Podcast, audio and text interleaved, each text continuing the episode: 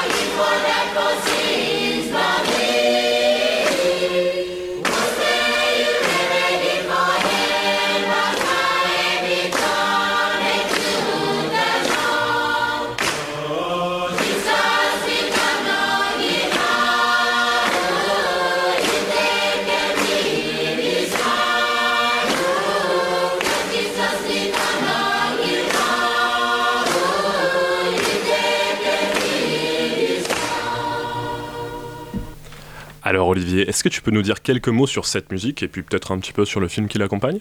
Alors c'était un, choix tout personnel, uniquement pour faire rire euh, évidemment euh, l'Assemblée ici tout de suite. Euh, donc ce sont des, chants mélanésiens.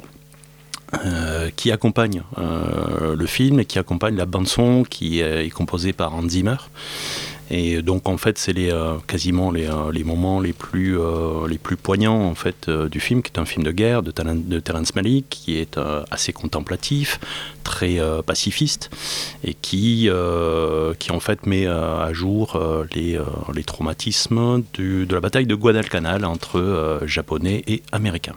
Très bien, et bah peut-être une future claque à explorer dans une future émission. Mais euh, tout de suite, on va parler un peu de ton parcours, Olivier. Alors, je le disais en introduction, tu es actuellement scénariste de bande dessinée. Euh, comment vient-on euh, au milieu de l'écriture? Tu peux nous dire un petit peu comment s'est construit ton parcours en détail, s'il te plaît? Alors c'est une, série euh, d'erreurs, d'expériences, de tout ce que l'on veut. Euh, pour ma part, j'ai euh, commencé assez tôt à écrire pour voilà, le journal de Mickey. J'ai travaillé pour du jeu de rôle, à l'époque de Cops aussi, un jeu de rôle un peu trash. chez Asmodée, j'ai et puis au fur et à mesure, j'ai continué mon cheminement d'écriture jusqu'à travailler en bande dessinée euh, pro, euh, autre que euh, magazine, donc avec des, euh, des premiers albums pour euh, Carabas, pour euh, Soleil, puis après Glénat, Ankama, euh, et puis des bouquins ensuite euh, pour, euh, pour Hachette. Exactement.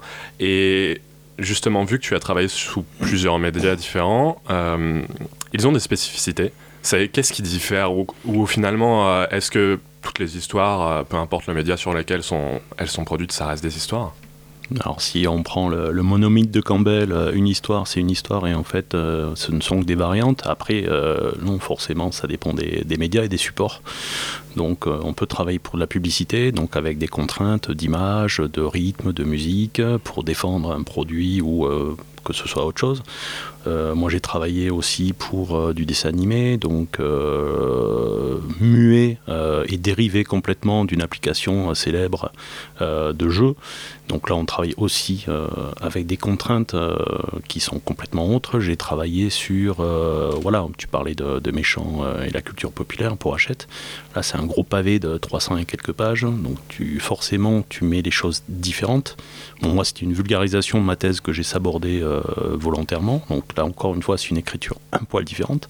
Et puis en bande dessinée, bah, c'est différent du cinéma ou d'autres supports visuels parce que tu as un langage qui est très storyboard, tu découpes, et puis ça dépend aussi de la pagination. hein. J'ai fait du manga pour, euh, pour Ankama, pour du Dofus, donc on dépend d'un background de jeu qui existe, et c'est de la grosse pagination par rapport à du 46-54 pages euh, que tu as dans du franco-belge classique. D'accord. Euh, D'après toi, en fait, euh, est-ce que de la contrainte naît une certaine créativité? Quand tu travailles avec, euh, entre autres, de la commande, oui, tu es obligé parce que sinon tu n'as aucun plaisir à travailler pour la commande, que ce soit Mhm. pour la publicité ou quoi que ce soit. Après, quand tu travailles en création, c'est personnel. Donc le principe, c'est trouver dans les, euh, les travaux de commande euh, bah, la possibilité de s'épanouir et de faire des choses très personnelles. Ouais, je me suis jamais autant marré, entre guillemets. Ludwig va, va se marrer à côté de moi quand je vais dire ça, mais euh, quand j'ai fait la biographie de Jean-Paul II en bande dessinée, quoi. Voilà. tu vois, et là, là, pour te dire, non, logiquement, tu ne dois pas te marrer quand tu fais la biographie de Jean-Paul II. Eh ben, ça dépend. Parce que quand tu mets du méta à fond et quand tu commences ta première page en faisant du John Woo, là, ça commence à faire autre chose. John Woo, Attends, célèbre ouais. réalisateur euh, asiatique euh, qui a réalisé Mission Impossible 2, hein, si je dis pas de Alors, bêtises. entre autres, oui, voilà. Et donc, qui a son, son style particulier, hein, euh, qui a été amplifié avec notamment Volteface. Et euh, voilà, tu veux du, du timing posé, tu veux des plans fétichistes, tu veux des, des gunfights au ralenti, tu veux des colombes qui volent avec des plumes qui, euh, qui vont dans le ciel. Tout ça autour de Jean-Paul II. Et Ah bah, rien bizarrement, que- bizarrement, je vois Jean-Paul II avec des gros flingues. Euh, je sais pas si vous avez vu. à- Moi, je vois à tout- John Wick. Ouais. Jean-Paul II, John Wick. Ouais, ouais, voilà, mais voilà, c'est que John Woo, ça, ça a un peu inspiré John Wick. Donc, je sais pas si vous avez vu à toute épreuve, c'est un de ses tout premiers films. euh, Ah, Jean-Paul Euh, II Non, ça aurait pu, mais euh, je pense que c'est possible si on fait du deepfake. C'est cette technique qui permet de remplacer les visages. Donc, euh, justement, où c'est euh, beaucoup de gunfight, euh, très chorégraphié, avec du ralenti. Donc là, maintenant, je vois Jean-Paul II avec euh, faire du bullet time, euh, des jetés avec deux flingues. Ah, il aura tellement la classe. Tu, tu vois effectivement ma première page avec cette magnifique douille éjectée au ralenti et les vols d'oiseaux. On vous mettra un, un lien vers, vers ce livre euh, direct euh, après l'émission.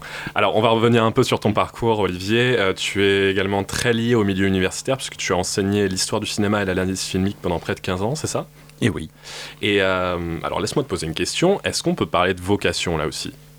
Non. Non, pas de vocation pédagogique. Ah non, parce que quand j'étais euh, au lycée, euh, et je me, vulgairement, je me chiais dessus euh, au moment de prendre la parole. Donc, Mais tu es là aujourd'hui. oui, oui, bien sûr. euh, mais là, c'est entre amis, et puis euh, j'ai euh, 3 degrés d'alcool dans le sang. Donc ça Il y a Ludwig aussi, donc je sais pas si. Voilà, mais c'est pas ça qui va me. Hein, voilà, Qui va trois nous points de suspension. Ok. tu... Ce petit regard là. Euh, Olivier, tu te souviens de la première fois où tu as pris un crayon et un papier en disant maintenant j'écris une histoire? Oh là, euh, non, moi je m'en faisais dans ma tête déjà, donc euh, le support papier c'était autre chose. Euh, mais je me souviens, en heure de colle, au collège, je gribouillais des petites histoires parce que j'avais que ça à faire. Et voilà, j'avais des idées de, de jeux vidéo au collège, j'avais des idées de, de- de plein de trucs. Et puis au final, ça a servi. Euh, quelques mois plus tard, parce qu'en fait on débutait des, des campagnes de, de jeux de rôle, donc en fait j'ai transposé euh, ce que je faisais en heure de colle euh, en histoire à jouer. C'est super ça. Et finalement, je leur dis, mais de la contrainte naît la créativité. T'étais contraint d'être en heure de colle. Non, c'était par plaisir. C'était par plaisir, ben oui. Euh, D'être en hors de colle ou de. Alors chaque auteur possède une manière de travailler qui lui est propre. T'es plutôt du genre à t'enfermer dans une salle pendant plusieurs jours et à t'autoriser à en sortir qu'apraprès avoir pondu euh, je ne sais pas combien de planches ou alors euh, l'inspiration tu la laisses venir au moment opportun? Ouais, j'ai une backroom d'écriture, moi, en fait. hein, donc, euh, non, mais en fait, on a tous nos, nos styles. Euh, moi, j'ai des copains qui, euh, qui travaillent qu'avec le bruit, la stimulation et en atelier. Euh, justement, euh, pour de l'émulation, moi, c'est pas mon, c'est pas mon truc. Euh, je suis, j'ai la chance d'avoir un atelier chez moi et donc je travaille tous les jours. Alors après, par contre, ça veut dire que tu es forcé d'avoir une, une sacrée rigueur et que tu dois t'organiser. Oui, bien sûr. après, tu, bon, globalement, tu as entre 60 et euh, 70 heures de travail par semaine. Donc bah, après, tu répartis comme tu le sens, euh, sachant que des fois, tu as des deadlines, des fois, tu as des euh, impératifs administratifs, etc. le matin. Moi, le matin, c'est pas très créatif. hein. Je commence à, à être euh, opérationnel sur l'écriture, j'entends, à 11 heures à peu près. D'accord. C'est vrai que ça casse un petit peu l'image bohème qu'on a de, de l'écrivain, etc. Il faut énormément de rigueur pour être, euh, pour être scénariste. Ou bah, tu, peux, tu peux avoir un peu de bohème, hein, un peu de dire ouais j'ai l'imagination, ouais je regarde les oiseaux, euh, j'écoute telle musique, ça me donne des envies, euh, je note, je griffonne au vent, euh, des, euh, je le fais aussi, hein, parce que je me balade toujours avec un calepin, là-bas j'ai un calepin, je te le montrerai tout à l'heure si tu veux. Super. tu aurais une anecdote sympa à nous raconter sur, sur ton parcours de scénariste ou de professeur même Quelque chose d'un peu Euh, marrant qui sort. Ah les trucs marrants oui mais j'en ai, j'en, j'en ai- trop. euh, Ouais. À chaque fois qu'il y avait des journées portes ouvertes euh, dans les, les boîtes où je bossais, les audiovisuels etc, il fallait toujours que les parents débarquent au moment où je balançais un documentaire sur gorge profonde. Enfin tu vois c'est, enfin, c'est le truc euh, qui, qui reste. euh, voilà j'ai de très très, éducatif. hein. très euh, hyper pédagogique. Voilà moi je le- euh, voilà Et donc je. Ah, c'est pour ça que t'avais un peu de glaire tout à l'heure. oui, oui, oui, oui, oui, complètement. Euh, Olivier, on, on en revient un peu au thème de l'émission, la figure du mal. Qu- Qu'est-ce qui nous fascine tant à propos du mal, nous? Bah, parce que c'est un reflet, parce que euh, en fait il y a une espèce de reflet de la société à travers les méchants. Euh, après, c'est euh, des êtres de, transgression, donc à travers eux, bah, une forme de catharsis forcément. Après, il y a des méchants, hein. il n'y a pas qu'une malfaisance. On se retrouve avec plein plein de, de- méchants très très différents, dans lequel on peut ou pas avoir de l'empathie, on peut s'incarner, on peut se reconnaître, etc. Euh, bon, après, il y a des, méchants tellement, euh, tellement forts et tellement dégueulasses que là, tu peux pas forcément te, reconnaître, mais c'est quand même des êtres de déviance, de transgression, euh, et qui passent à l'acte. Donc nous, on est bah, forcément par le biais de, l'écran un petit peu voyeur, et ça contribue aussi à notre, propre catharsis. Merci. Il y a un passage dans ton livre qui parle des anti-méchants, anti-violent. C'est un terme que je n'avais jamais entendu avant. Est-ce que tu pourrais développer un petit peu très très rapidement euh, sur l'anti-méchant? Alors, bah, traditionnellement, euh, dans l'écriture, on a toujours le, côté protagoniste principal, coprotagoniste, antagoniste. Donc, euh, les trucs qui sont euh, soit opposés, soit euh, complémentaires avec les mêmes objectifs. Et quand on commence à complexifier un peu les choses, donc soit dans les romans ou notamment les films des années euh, bah, 70, l'ambiguïté, elle, elle vient se, elle vient se pointer, quoi, hein, Taxi Driver, etc. Donc, à un certain moment, on se retrouve avec des anti-héros, c'est-à-dire eux, ils sont euh, du bon côté, mais ils utilisent euh, des moyens un petit peu euh, ambigus, bizarres, décalés, euh, limite borderline, etc. Han Solo et d'autres, parce qu'ils sont eux-mêmes ambigus, ils sont entre deux. Ah, Il ne se serait pas à la place du protagoniste, euh, enfin des héros, euh, il serait considéré comme méchant hein, sous un autre point de vue. Ouais, mais moi, regarde euh, Snake Plissken, par exemple. Voilà, c'est un bon modèle euh, d'anti-héros. Euh, bon, ça fait plaisir à Ludwig parce que je balance du charpentier hein, à l'émission, voilà, forcément. Et donc l'anti-méchant, Et l'anti-méchant lui-même, il s'oppose à ça, c'est-à-dire qu'il est catégorisé dans le camp des méchants, mais il utilise des, euh, des méthodes, enfin, on va dire peut-être dures, mais lui, il, a un- il, a- il est dans un camp noble d'une certaine façon. Mm. Il, euh, je parle de, de, par exemple, Magneto euh, pour les X-Men. euh, si on regarde bien, oui, c'est un salaud de service, tout ce que l'on veut, mais à la base, c'est quelqu'un qui a choisi de ne plus souffrir et de protéger, ses, ses frères mutants, coûte que coûte. Donc après, ses méthodes, elles posent problème, mais euh, la base de sa mission, elle est très noble. très bon exemple. Et très très rapidement, allez, j'ai une question un peu piège. Jamie Lannister, anti-héros ou anti-méchant Ah, c'est bien ça. Mais bon, c'est un Lannister, hein, donc euh, voilà quoi. C'est n'importe quoi. C'est du sexe, des dettes hein, et tout ce que l'on veut, mais en tout cas, il paie toujours ses dettes. Ludwig. Voilà. Et ironiquement, Olivier, tu as aussi incarné un méchant dans un long métrage auquel on a participé qui s'appelle Commando Ninja. Oui. Ah, et ben écoutez, on Et mettra voilà. un autre lien. Ah ouais, un, un- moi qui m'occupe des liens, je vais oublier. hein. ah ouais, tellement de liens. Bon, allez, Ouais. on retourne sur notre sujet avec ton petit extrait claque. Et après, on en parle. C'est parti. L'arche perdue est protégée par des forces qui dépassent l'imagination. Et elle est convoitée avant tous les autres trésors de ce monde par les bons. Fie-toi à moi. Et par les mauvais. Je vais tout vous dire, tout. Oui, je sais que vous parlerez. Les aventuriers de l'Arche perdue. Un film de Steven Spielberg et George Lucas.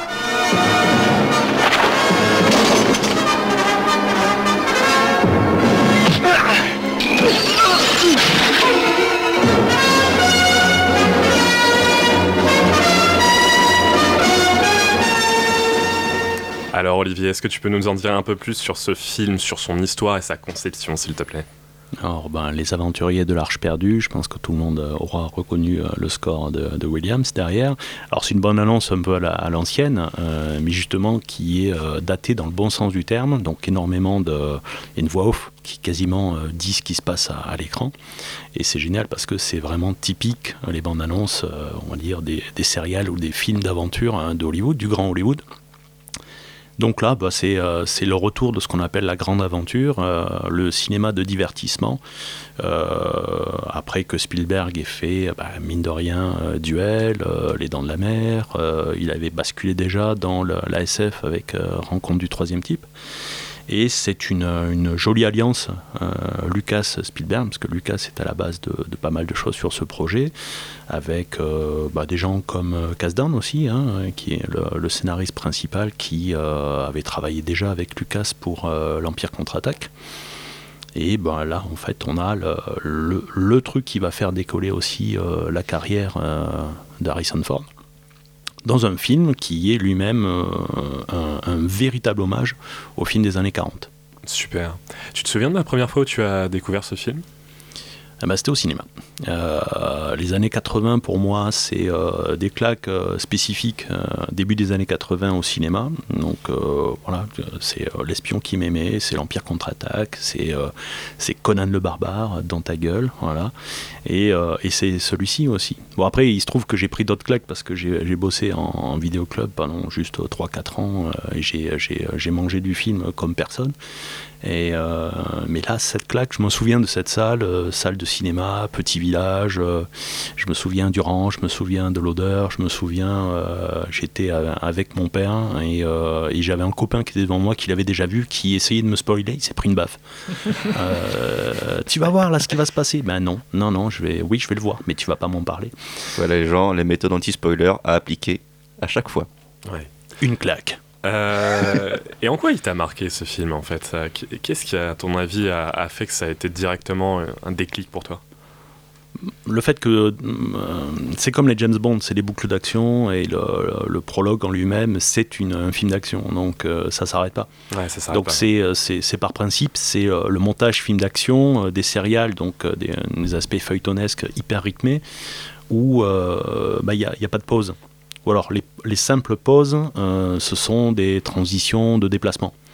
Donc euh, on l'avait pour James Bond, hop, c'est immédiat, il se retrouve à Prades, il se retrouve à n'importe où, peu importe. Et là, qu'est-ce qui se fait? Euh, bah, C'est pareil, euh, Indiana Jones, bah, on est en avion, on est en sous-marin, on a des transitions en cartographie, etc. Bon, c'est comme si presque on, on se téléportait, et on va se retrouver dans une boucle d'action. Ouais. D'ailleurs, euh, on en vient un petit peu au, thème de l'émission, mais euh, Indiana, il est tout le temps confronté à des, espèces de figures du mal, si on peut dire ça comme ça, des icônes associées au mal. Il, y a une scène avec des araignées, il y a des pièges mortels, il y a des serpents, il y a des indigènes. Mais euh, au-delà de tous ces dangers, en fait, c'est finalement les, hommes qui sont les principaux antagonistes du film. Tu peux, tu peux nous en parler un petit peu de ces, méchants dans le film, s'il te plaît? Alors, ce qui est, ce qui est intéressant, c'est la, la- la caractérisation du personnage. Donc, on est un, un archéologue qui est plutôt aussi un homme de terrain. Euh, donc, on part toujours du caractérisation avec les Américains. Donc, c'est Mm. euh, déjà, il est, il est duel, il est double. Euh, il, est, euh, il est professeur d'université, il est maladroit dans- en tant que professeur d'université, lorsque les, euh, ses, ses étudiantes le draguent, etc. On sait que c'est pas sa place. Lui, sa place, c'est le terrain. Il n'a pas cette érudition-là.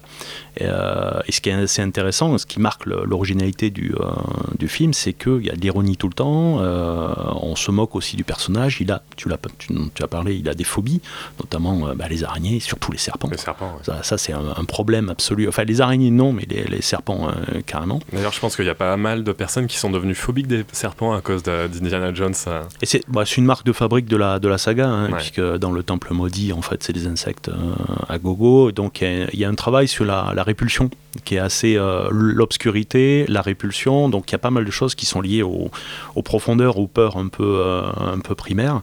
Et après, comme tu l'as dit, il y a des, euh, bon, des antagonistes qui sont plus ou moins stéréotypés. hein. On a Ouais. besoin de- de- d'opposants. Le nazi, cruel euh, Voilà, qu'on peut désinguer à, à tout bout de champ euh, Bah, sans, le, sans se poser de questions. le nazi qui a aussi sa euh, un peu d'ironie en décalage, hein, mais qui est un gestapiste incroyable qui s'appelle Toth. Voilà, caractérisation assez intéressante par rapport au fait qu'il a un bouton de rat qui va être euh, cicatrisé euh, sur, sur sa pomme, hein, rat, Toth, Mhm. hein, euh, faites vos, vos petites recherches. Mais euh, ce qui est assez intéressant, c'est que le, en opposition à ce méchant très, très stéréotypé nazi habillé tout en noir, ben, vous avez un archéologue français qui est habillé tout en blanc. Et là, ça commence à être intéressant puisque bah, voilà, les, les Français sont quand même très euh, euh, surjoués dans le, le cinéma hollywoodien. Euh, Il y avait euh, Cassel, Dutronc qui, pouvaient, euh, qui auraient dû ou pu euh, être castés pour, pour ce, ce rôle-là. Bon, c'est Paul Freeman qui, euh, qui l'a eu Un acteur britannique finalement. un excellent doublage aussi euh, français. Et l'intérêt, c'est de, de montrer que les, les deux fonctionnent l'un vers l'autre. hein. On a Indiana Jones qui, qui a plein d'icônes sur lui, hein. donc c'est cuir, besace, fouet, machin, mais c'est plutôt dans les tons kaki. Donc c'est un entre-deux. Et vous avez euh, Belloc qui est habillé euh, effectivement tout en blanc, qui est en tout érudit, qui parle euh, je sais pas combien de langues, qui se fait connaître, qui a des sbires, alors que Indiana Jones en fait c'est un homme de terrain. Euh, alors que Belloc aussi, mais la différence c'est qu'il y en a un qui est un vendeur de reliques et il y en a un qui est un protecteur Ouais. des reliques. L'argent est beaucoup lié au personnage de Belloc. Tout à fait. Et c'est aussi, un- il est un petit peu dépeint quand même comme un obsédé. Enfin, les femmes l'intéressent, c'est un petit peu ça. bah, on- c'est un français, hein. C'est donc c'est euh, c'est le stéréotypage un petit peu de, de- de l'époque euh, qui- qu'on retrouve maintenant, hein, parce que regardez, euh, je sais pas moi, Checky Cario dans euh, Bad Boys, regardez du Lambert Wilson dans Matrix, regardez du Jean Reno dans le remake de Rollerball. Voilà, c'est du stéréotype de, de français. Simplement, il y a peu. une. euh, C'est désolé si je te coupe, mais ça nous change un peu. T'es du béret, baguette, euh, petite moustache, t-shirt Jean-Paul Gaultier. euh, ah oui, hello the baguette. Merci à l'américain. Tout ça pour placer un, un truc sur la moustache. C'est étrange, Bah toi. Mais euh, pour faire un bon méchant, donc, il faut souvent un grand héros. Et Indiana Jones reste l'un des héros les plus admirés de l'histoire du cinéma. À ton avis, pourquoi? Parce que, je- alors déjà, euh, très bon acteur. Euh, je pense que Tom Selleck aurait été euh, bon aussi, parce que justement, il y avait ce, ce caractère ironique, décalé, hein, qu'on peut avoir. Il n'est Mmh, pas aussi. moustache, moustache.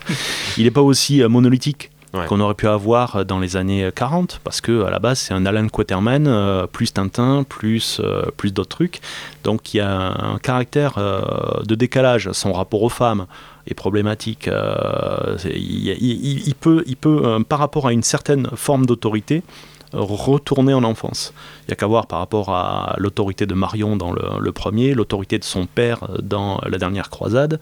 En fait, il y a un côté euh, enfant. Mm. Et euh, c'est ça qui est assez remarquable. Et puis, euh, c'est aussi un- une bonne capacité d'improvisation par rapport à Harrison Ford. Ouais. Est-ce que. Je vais peut-être prendre des réactions autour de la table en commençant par Benjamin. Benjamin, ce film, qu'est-ce que tu en as pensé? Bah déjà, j'avais dit dans une précédente émission que je ne l'avais pas vu. Et ben j'ai l'honneur de vous annoncer que c'était faux. C'est juste que je m'en souvenais pas. Je m'en suis souvenu quand j'ai regardé le film. Exceptionnel. Ouais, mais c'est- pire qu'exceptionnel. C'est un, un jour C'est la carte face carbone. cachée là. C'est un plus 4 dans ta. Non, j'allais dire. non, mais oui, j'ai, bien apprécié. C'était un bon film. Ça, ça, ça sent un peu les années euh, 80. Il est sorti en 80 et quelques. Ouais, je sais plus 80, exactement. ouais. Voilà, mais pas, ça marche toujours aujourd'hui. Après, j'aime beaucoup aussi euh, cette relation qui est entre Indiana et, Belloc. Dans le sens où, comme tu l'as dit, euh, il a Belloc habillé de blanc, Indiana euh, pas trop.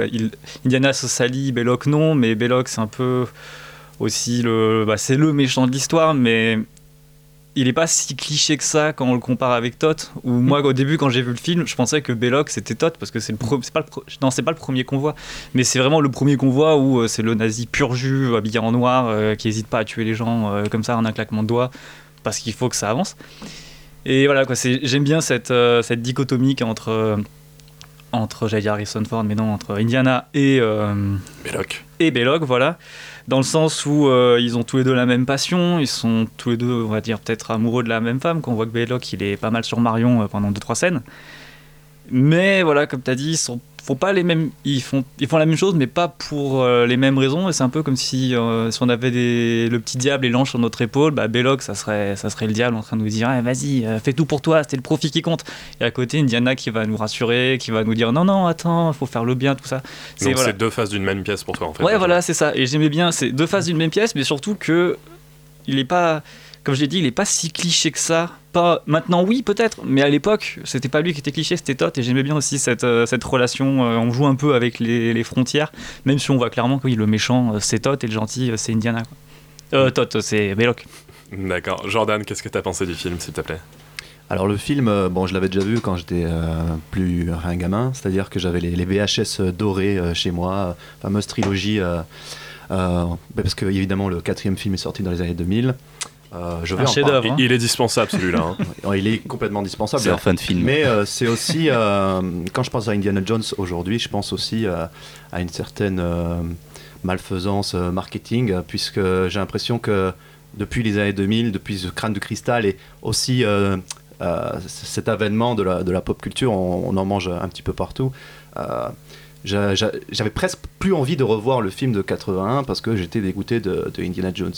Et, euh, et en fait, ça représentait, ça représentait en quelque sorte pour moi une, une figure du mal en, en elle-même, en fait, tout ce qui tournait autour de Indiana Jones. Et euh, j'ai travaillé dans un endroit ex- exceptionnel, voilà, un endroit unique au monde qui s'appelait Disneyland Paris. Redis-moi ça avec le petit doigt en l'air. Et euh, il se trouve qu'il y a une attraction Indiana Jones et le temple maudit à, à à Disneyland Paris. C'est vraiment la pire attraction. C'est-à-dire que c'est l'attraction euh, où euh, tu ressors de, là, c'est vraiment, euh, t'as les cervicales en compote. Et euh, quand on aime bien les, montagnes russes, c'est vraiment absolument atroce. Et c'est pour ça que, en regardant ce film, j'ai eu à la fois une bonne fibre nostalgique, voilà, le cinéma classique de Spielberg, la musique de John Williams, le charisme de Harrison Ford. Et à la fois, je me dis, ce film-là a engendré tout ce qu'on a eu après. Et euh, est-ce qu'on l'aurait pas peut-être un petit peu mérité quoi Le fait que In- Indiana, voilà, ce soit vraiment la, figure américaine qui va, voilà, se se défaire de, de- tous ces méchants nazis, euh, nazis zombies, en quelque sorte, sorte caricature, euh, voilà, vive l'Amérique, le meilleur pays du monde. Bref, euh, Mais ils ont pas, ils ont pas attendu euh, Indiana Jones Ils pour ont pas faire attendu, des, des oui. films où vraiment le héros américain sauve le monde. oui, c'est vrai, alors tu as complètement raison, oui, c'est vrai. Mais, euh, Mais aujourd'hui, la figure d'Indiana Jones est bien ancrée en fait dans notre cinéma. Et puis c'est aussi le, le talent de Steven Spielberg. Hmm. C'est vraiment euh, un, un réalisateur hors pair pour, pour, euh, ramener euh, voilà, le monde, euh, à- et voir ses films et euh, ces films qui sont vraiment très connotés, euh, effectivement, grand public, euh, vive l'Amérique, euh, pas seulement, mais Film culte en fait. hein, film culte quoi. Donc euh, et puis il y a aussi euh, les années 80 aussi qui ont été un- en quelque sorte un, un boom euh, à ce niveau-là quoi. Donc voilà. Euh, très bon souvenir de ce film, euh, mais bon euh, la suite euh, un peu mitigée quoi. D'accord. Ludwig. Ah, pareil, euh, pour l'avoir revu, c'est toujours un grand plaisir de le, de le revoir. Et, et c'est vrai que maintenant, avec les yeux d'adulte, je me dis, euh, eh ouais, Belloc, euh, français, qui s'allie aux nazis, hmm, il n'y a pas un sous-texte derrière tout ça. Mais, euh, mais c'est vrai que ouais, prendre euh, les nazis comme méchants, c'est tellement facile, mais en même temps, il n'y a pas plus Oui, mauvais qu'un C'est nazi. c'est facile aujourd'hui. À Oui. l'époque, ça devait être courant, mais peut-être pas si simple. Hmm. Ouais, Mais, euh, mais ils ont C'était aussi cliché à l'époque, euh, le nazi méchant. euh, Alors oui, mais, mais en fait, c'est- c'est- c'était trouvé aussi quelque chose d'assez emblématique. Alors je, je reviens sur les, les années 80. euh, Je suis tout à fait d'accord sur, sur ce que tu as dit tout, tout à l'heure, sur le, le problème des, des années 80. C'est le film de divertissement, c'est le nouvel Hollywood qui débarque, etc. En mode, euh, voilà, derrière, il y aura du produit dérivé. Mais Indiana Jones, en lui-même, c'est plutôt un retour euh, des années 40-50 avec une simplification euh, du scénario. Je suis pas forcément d'accord sur l'américanisme parce que justement dans le premier Indiana Jones, les autorités elles sont incompétentes, quelles qu'elles soient.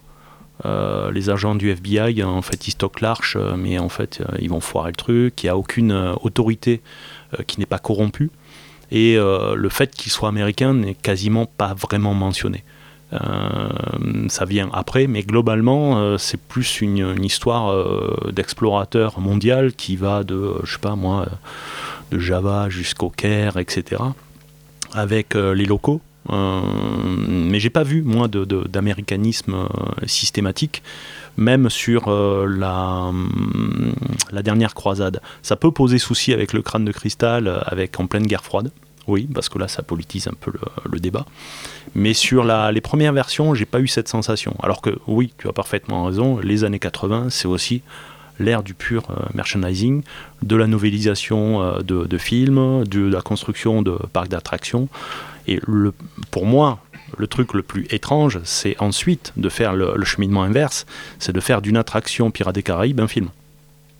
Et là, on, on- on- on- voilà, c'est la boucle est bouclée, euh, mais on sait que c'est du, du film de pur divertissement. Complètement d'accord. À part sur le côté euh, américanisme, euh, pour moi, Indiana Jones, euh, c'est euh, et euh, l'acteur Harrison Ford euh, représente vraiment beaucoup l'Amérique et, euh, et je trouve que de la manière dont, dont T'as pas vu Rocky 4, toi hein?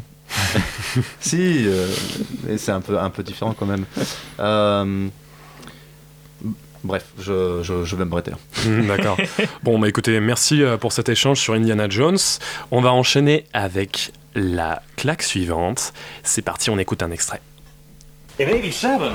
In 87, Huey released this. Four, their most accomplished album. I think their undisputed masterpiece is Hip to Be Square. A song so catchy, most people probably don't listen to the lyrics. But they should, because it's not just about the pleasures of conformity and the importance of trends, it's also a personal statement about the band itself. Hey, Paul! Ah!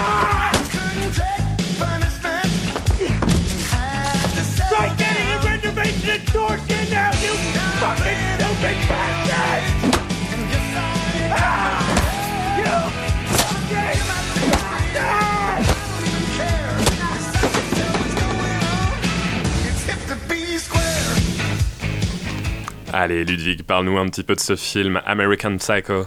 Et oui, ce film American Psycho, réalisé par euh, Marie euh, Harmon, sorti en 2000.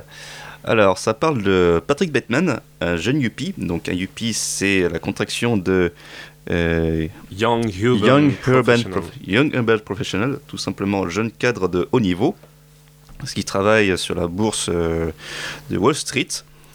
Et euh, donc en fait, Patrick Bateman, c'est le stéréotype du yuppie, donc euh, qui incarne tout ce qui est le réganisme, euh, le capitalisme, donc la surcom- surconsommation et tout ce qui est La réussite à l'américaine. voilà, la réussite à l'américaine, Seth Feldman. D'ailleurs, il est dans le film, il est le fils du patron de sa boîte de bourse américaine. Mais le problème, c'est que Patrick Bateman est un gros psychopathe. Et c'est que euh, lui, il veut absolument se donner une image euh, parfaite euh, du mec qui réussit. Donc, ça passe notamment par les réservations de, restaurants de luxe. Et il y a notamment une, une scène hilarante où en fait il se compare les cartes des visites. En fait, dans le point de vue, c'est exactement toutes les mêmes, elles sont toutes blanches, mais juste que dans, dans sa tête, il, il décrit euh, la carte, genre ah, ça fait blanc cassé, euh, c'était c'est une police d'écriture sans sérif. euh, Coquille d'œuf. Voilà, coquille, coquille d'œuf, euh, couleur os. La et, fameuse euh, coquille d'œuf. Voilà, et sa- sachant que cette, cette scène-là a été euh, parodiée Ouais, sur YouTube où ça a été remplacé par des cartes Pokémon. c'est encore plus marrant. Et donc, euh, dans cette scène-là de, où s'échangent les euh, cartes de visite, il y a dans Paul Allen, incarné par Jared Leto, qui donne sa carte de visite et c'est c'est celle qui remporte le tout. Et qui plus est, Paul Hannen a réussi à avoir une réservation dans un restaurant qui est réputé de Le luxe. où il- non Voilà, le Ouais, Dorsia, où il faut réserver genre deux mois à l'avance. Donc Patrick Bateman euh, ne le supporte pas. Et il décide de, de l'inviter euh, chez lui pour, euh, pour discuter. Pour, donc il, il alcoolise bien avant, donc il bourre bien la gueule euh, auparavant. Et en fait, c'est que dans la scène, donc je vous l'écris, c'est que Patrick Batman euh, recouvre euh, tous les meubles d'un film plastique avec des papiers, euh, avec papier journal. Et euh, donc, tandis que euh, Paul Hannen est en train de comater euh, sur le canapé, Patrick Batman il se, prépare, il se prépare tranquillement, il met un impair euh, pour protéger ses fringues. Et il écrit justement euh, un morceau de Yo Lewis and the News, Hip to be Square. Et ce qui est marrant, c'est que le mec, il, il, il nous cultive. Il parle de ce qu'il y a autour de la chanson, genre comment elle a été créée, qu'est-ce que ça, qu'est-ce que ça indique, euh, avec notamment quelques pas de danse. Et là, tout d'un coup, il, il sort avec une hache, avec un beau manche en bois, mais surtout la, la face coupée, elle est euh, chromée. Et il va jusqu'à abattre euh, dans une sauvagerie extrême euh, Paul Hannen. Hé, Paul Voilà, le fameux Paul. Donc voilà, donc il y avait tout un d'autres scènes euh, que j'aurais pu prendre, mais si on m'avait demandé bah, si tu pouvais résumer euh, American Psycho en, en une scène, je dirais bah regarde-moi cet extrait. C'est juste ça. Et Pourquoi c'est une véritable claque pour toi, ce film? Parce que je me dis bah tiens, ça se concentre vraiment sur sur une des figures du mal, une personne qui veut être absolument parfait, mais qui a euh, qui ne supporte pas la rivalité et qui lui décide justement d'abattre la, la rivalité. Mais euh, il n'y a pas que ça, c'est pas seulement que la rivalité, c'est que lui il déteste aussi euh, les pauvres. Donc par exemple, on voit, il y a une scène où il y a un sans-abri, il va le voir, il discute avec lui. Au il tout devient- début du film, ça. Voilà, au tout début du film, il devient amical, il lui donne même de l'argent. Et tout d'un coup, il l'abat parce qu'il incarne tout ce qu'il déteste, la ça. pauvreté. En fait, son, il est obnubilé par l'idée de- d'être quelqu'un. Tu le disais avec le Dorsia, les réservations, avec les cartes. Et tout le long du film, d'ailleurs, on va le confondre avec d'autres personnages et on va lui dire euh, Qui ça, Patrick Batman? Ah oui, ce nul là Non, mais t'en fais pas pour ce gars-là. Voilà, voilà, c'est qu'il y a tout, tout au long du film, on se retrouve un petit peu, euh, ouais, est-ce que c'est vraiment lui, Patrick Bateman, ou juste parce qu'il lui fait exprès de se faire passer pour quelqu'un d'autre? Parce que lui-même, au début, euh, il y a une scène où on le voit se préparer, euh, donc il, euh, il y a un monologue intérieur où il décrit tout ce qu'il fait. Donc oui, je fais plusieurs abdos par jour, je peux en faire une centaine, euh, je m'applique des lotions pour avoir vraiment une peau parfaite. Et il y a une scène où il s'applique un masque sur le visage, où il écrit, voilà, c'est qu'au moment où vous allez me serrer la main, donc il, il applique vachement de métaphores bien ficelées, et au moment où vous serrez la main, je ne serai pas là. Ce, sera, ce serait Patrick Bateman, mais ce sera C'est quelqu'un juste le d'autre. masque de Patrick Batman. Voilà. À part Patrick, il y a quand même euh, tous ses amis qui gravitent autour de lui. Mm. Euh, ce sont des Wall Street guys, ils sont vulgaires, ils sont obsédés, ils sont arrogants, ils sont homophobes, ils sont racistes. Ouais. Eux, en, Beaucoup de qualité. hein. en un sens, en un sens, eux aussi représentent un peu la figure du mal au cinéma. Oui, voilà, c'est ça, c'est euh, vraiment le stéréotype ultime du Yuppie, tout ce qui incarne le- l'organisme poussé à l'extrême. Et euh, mais en fait, la seule figure du bien là-dedans, c'est que j'ai beau la chercher, on trouve pas, c'est que ce milieu est complètement dégueulasse. Sa secrétaire, à la limite. Voilà, ouais, sa secrétaire. euh, Encore un peu pur, on va dire, pas, qui n'a pas été contaminé par le, par le milieu. Ouais, voilà, puis même aussi, euh, enfin, les prostituées, par exemple, où euh, c'est encore la seule qui est cette d'esprit, Ouais. même si elle vient d'un milieu qu'on qu'on considère comme, euh, comme crade. Euh, découvre ça, euh, Patrick Bateman lui demande de faire des choses et tout. euh. Mais c'est intéressant parce que finalement, sa secrétaire, c'est la seule qu'il n'arrive pas à tuer.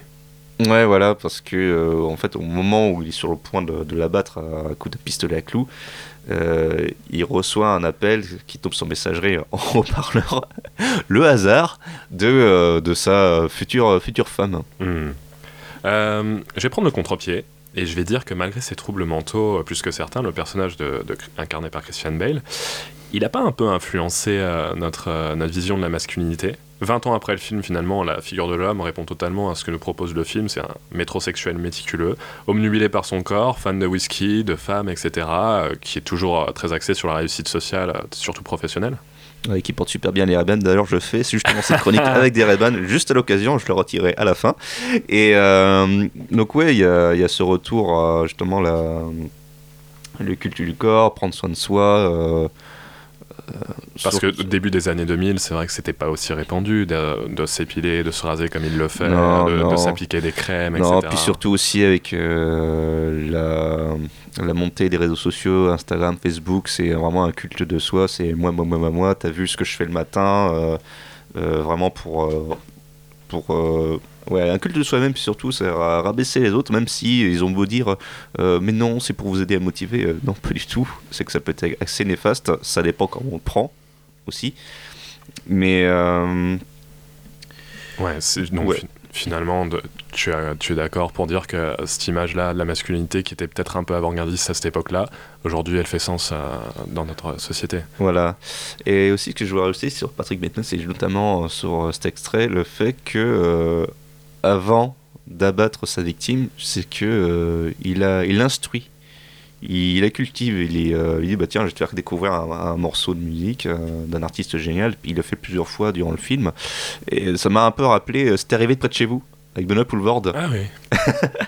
où il y a notamment une scène où il est en train de, de pourchasser un, un autre tueur à gage, un concurrent, et tout d'un coup, il, voit une, il voit un pigeon, et à partir de ça, il va te faire un poème. Je me rappelle plus de ce passage-là. Allez voir Benoît Poulvord, euh, c'est arrivé, pre- euh, c'est arrivé près de chez vous, le premier film Benoît Poulvord. C'est un pseudo-documentaire, si je me rappelle bien, c'est Euh, fictionnel. En fait, voilà. c'est tourné sous la forme d'un documentaire, mais c'est une fiction. Ouais, tout à fait. Ok, dernière question, Ludwig. Euh, le film met le doigt sur l'idée sur- selon laquelle le mal pardon, n'est considéré comme mauvais que dès lors qu'il est exposé au regard d'autrui. Autrement dit, dans cette société du paraître, il importe peu que l'on soit un psychopathe enragé dès lors qu'on se fond dans, le moule dans lequel on, est censé rentrer. Ouais, voilà, c'est ça. Il y a aussi euh, le euh, pas vu, pas pris, mais euh, donc après Patrick Bateman, ce qui, est intéressant, c'est que bah, euh, là où nous, notamment face aux rivalités, euh, des choses qu'on déteste, euh, bah, on se retient de le faire parce que on a peur de devenir euh, un véritable monstre. Euh, lui, il le fait, c'est euh, Mais il le fait différemment. à Ah. ouais, il le fait euh, différemment. C'est, enfin, lui, il passe à l'acte, tout Ouais. simplement. Ouais, ouais. Allez, je vais prendre les réactions autour de la table. Jordan, on t'écoute. Bah écoutez, euh, aujourd'hui je peux vous dire officiellement que je suis dans la team euh, Ray-Ban. Voilà, euh, je viens de mettre euh, mes Ray-Ban. D'où le t-shirt Ah comeback. oui.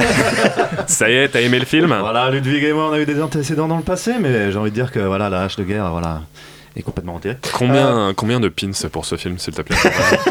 Combien de pins sur 5 5 sur 5. Bref, Ah ouais Bref, oui, j'ai adoré. euh, Et un gros badge. un gros badge Euh, d'un mec qui ressemble à Gainsbourg, mais non. Euh, j'ai adoré American Psycho. Euh, bon, c'est une claque. Je l'avais pas vu avant. Euh, je l'avais pas vu avant, euh, et je trouve que ça représente bien le côté euh, détraqué et déshumanisé euh, de la société d'aujourd'hui. Tu l'as dit, voilà, tout ce qu'on, ce qui nous arrive avec la- les réseaux sociaux dans, dans notre face, alors que le film est sorti en 2001 quand même. Et euh, tout cela me fait penser aussi, euh, voilà. Enfin, je suis admiratif de la performance de Christian Bale, qui est vraiment un, un acteur euh, vraiment exceptionnel et qui joue extrêmement bien euh, les malades mentaux, les détraqués. Et euh, récemment, d'ailleurs, le film Vice est sorti. C'est euh, le film qui raconte l'histoire de Dick Cheney, qui était le vice-président de George Bush, exactement, à peu près, au même moment que quand American Psycho est sorti, c'est-à-dire en 2001, quoi. Euh, C'était Dick Cheney et George Bush Jr. au, au pouvoir, quoi. Et voilà, je trouve qu'il y a, une sorte de boucle euh, à ce niveau-là, puisque effectivement le personnage que Christian Bale jouait dans American Psycho à l'époque, euh, c'était voilà, on peut dire ce, mec de Wall Street, euh, ce mec voilà de, la bourse complètement détraqué, mais au-delà de ça, ça restait quand même un, petit Jean parmi les grands gens de New York. Alors que Dick Cheney, c'était vraiment le mec au pouvoir, quoi. C'était le, vraiment le mec, euh, c'était le tout-puissant, c'était euh, à, à ce moment-là, surtout de, Ouais, dont le film parle euh, dans ouais, Vice. c'était un- Moi, j'ai l'impression que c'est plus le mec dans l'ombre, euh, Dick Cheney. Euh, Alors, c'est c'est le mec dans l'ombre qui a pu, euh, à un moment donné, avoir l'antécédent sur George Bush Jr. L'emprise. Oui, c'est ça. Et euh, l'emprise, pardon. Et, euh, et c'est ce que raconte le- effectivement le film, c'est que c'est ce mec qui, vient de nulle part, qui vient de la campagne américaine et qui finalement euh, a le pouvoir. Bon, je pense qu'on s'égare un petit peu. Ouais, ouais. Mais euh, la musique, toi, l'aspect complètement fan de musique de, de Patrick Bateman, t'en as pensé quoi? Alors j'ai adoré et pour moi ma, ma scène préférée c'est euh, ces moments où il écoute du Phil Collins Euh, et il est avec euh, si je dis pas de bêtises c'est la prostituée ou ouais, c'est ça. c'est- Voilà. Je crois qu'il est avec deux, perso- prostituées. Ouais c'est ça deux prostituées Et il les filme. et juste avant ça il voilà il décrit les albums de Phil Collins sa passion et euh, Ouais. qu'est-ce le malaise quel malaise Ah oui, si, euh, il, par- il parle justement de sa période Genesis. Genesis, ouais, oui, clairement. parce qu'en en même temps, voilà, Genesis, Phil Collins et puis euh, Suicidio, euh, juste le, Oui. le bon extrait. Et D'ailleurs, Olivier, qu'est-ce que t'en as pensé du film? Alors c'était un très bon film euh, de la réalisatrice canadienne qui n'a pas fait grand-chose, euh, on va dire, euh, avant et, et après. Le 2 est complètement dispensable, évidemment, donc je ne pousse personne à, à regarder American Psycho 2, euh, qui n'a que très peu de rapport avec le reste. Par contre, voilà, les lois de l'attraction, autre adaptation de Bret Easton Ellis qui se focalise sur Sean, donc le, le Le frangin. frère. Le frangin de, Patrick est assez euh, intéressant, comme Luna Park aussi, qui est euh, une pseudo-autobio euh, où euh, le spectre de Batman, presque son père, vient le, le hanter. Donc toi, tu recommandes les livres aussi? Oui, oui, oui, parce que bah, c'est un autre support, c'est une autre, euh, une autre emprise. Euh, L'intérêt, c'est euh, voilà, la- la- ce film est assez remarquable sur le- l'ultra-violence qu'il propose, sur le principe de voilà, c'est un personnage qui, qui est absolument pas aimable, pour lequel on ne peut pas avoir d'empathie. Il est narcissique, hein, il est égoïste, hein, il est vain dans tout ce qu'il fait. C'est-à-dire qu'en fait, il ne fabrique rien. euh, il est chez Pierce et Pierce. On sait, on sait pas ce qu'il fout. hein, De toute façon, chez Pierce et Pierce, de toute façon. Euh, ils font des concours euh, de beats. hein, voilà, c'est des concours de cartes. C'est juste de la masculinité, euh, on va dire. Décalée. Euh, par contre, oui, euh, en termes de, photographie, il faut, le, faut bien bien l'analyser. euh, outre que voilà, la bande son est assez exceptionnelle puisqu'on se retrouve avec du New Order, du, Cure, il y a du Eurythmics, on a dit voilà Genesis, et il y en a, il a pas mal d'autres hein, parce qu'il y a une vingtaine de, de chansons, de titres. Mais euh, ouais, le travail sur le masque, travail sur le miroir, travail sur l'ombre, l'obscurité, tout le travail sur les pseudo-peintures qu'il y a chez lui, en fait, la déambulation, la première, la séance, la séquence de déambulation euh, en dit énormément sur lui. C'est labyrinthique, c'est clinique, euh, etc. Et c'est bourré de faux semblants. Et c'est pour ça que, en fait, euh, ses monologues, ses enregistrements, son appel, euh, les, les messages, parce qu'en fait, les gens s'appellent, mais ne, ne se- ne communiquent pas. Donc c'est un travail sur l'incommunicabilité des, euh, des gens et il y a plein d'enregistrements d'ailleurs. Enregistrement cassette, enregistrement VHS, enregistrement euh, répondeur. Et en fait les gens ne communiquent pas et ça pose aussi le problème de l'identité, carrément. Oui. Voilà. Et puis sur l'enfermement, puisque finalement il tourne en rond euh, tout du long du film, on a vraiment cette espèce de pression sur lui que tu disais par rapport à l'image, par rapport au son. Euh, et ça finit dans une espèce de cercle qui, qui est interminable, hein, le film. De toute façon, à la, à la- à la base, euh, comme tu disais euh, tout à l'heure, euh, bah, il est fils d'eux. Hmm. Donc en fait, euh, alors donc donc c'est pas un self-made man hein, par rapport à ce que tu as dit. Ouais, c'est c'est un fils d'eux. l'image qui veut, c'est l'image qui veut passer. puis, Voilà. euh, Je, vais, je vais donner la parole à Benjamin, excusez-moi. Je suis encore là. non, euh, juste moi, ce que j'ai, moi pour moi, Pat- euh, Patrick Bateman, je le vois vraiment comme euh, comme euh, personne en fait. Euh, Il a sa maison aseptisée, il représente personne, comme on a dit, le concours de beat avec les cartes de visite où ils sont tous, hop là, micro, ils sont tous vice-présidents. C'est vice-président de quoi? Il y en a 15 de vice-présidents, c'est les seuls dans cette entreprise-là, on sait pas ce qu'ils foutent. Mais euh, aussi, il y a une certaine rivalité dans, dans la ressemblance. Quoi. Il faut, faut qu'ils soient tous pareils, c'est ce qu'il dit. Euh, genre, j'ai juste envie de m'intégrer quand il parle avec sa fiancée dans la voiture. Mais ils ont toujours besoin de, du, petit truc en plus pour euh, dire voilà, je suis comme tout le monde, mais t'as vu, moi j'ai coquille d'œuf sur ma carte de visite, c'est que je suis quand même mieux que vous. Mais moi, du coup, ce que, ce que je voyais aussi pour Patrick, c'est qu'il était un peu comme. euh, c'est vraiment tiré par les cheveux. hein. Mais il est un peu comme nous, parce qu'on essaie tous de s'intégrer euh, tant bien que mal euh, dans notre société. Et pour se faire accepter par nos semblables, donc on s'occupe en fait plus de, de comment on va être potentiellement perçu par les autres que vraiment euh, ce qu'on qu'on aimerait être. Et ce qui fait qu'on peut euh, potentiellement aussi euh, péter un câble, pas au point d'avoir une tronçonneuse dans la main et de poursuivre, euh, d'être tout nu, d'avoir une tronçonneuse dans la main et de poursuivre t'as une quand même des baskets. les- Ouais, J'ai toujours des baskets. Mais dans le film, c'est que voilà, il est tout nu, mais il porte des baskets quand même. Donc c'est que il a, je sais pas, une certaine descente, une certaine classe. Côté méticuleux qui Ouais, mais ressort c'est- c'est dans le sens où on peut, euh, on, on est tous pareils finalement, on essaie tous un peu de se démarquer et c'est c'est pas forcément euh, enfin, si c'est pas forcément la bonne chose, mais ce que je veux dire, c'est que on essaie, on s'efface peut-être un peu trop par rapport à ça. Et euh, juste aussi pour finir, donc avec Belloc qui est, euh, qui est français et là euh, Patrick qui a une fascination pour la France aussi avec Jean-Paul Gaultier Les Misérables, je pense qu'on est juste dans le mauvais pays et qu'il faut qu'il faut qu'on parte tout de suite. Eh bien, on va en conclure euh, sur cette phrase, Benjamin. Merci beaucoup. Euh, je vous propose une petite pause musicale avec le morceau 5 Minutes de Her. C'est parti. Je retire ma réponse.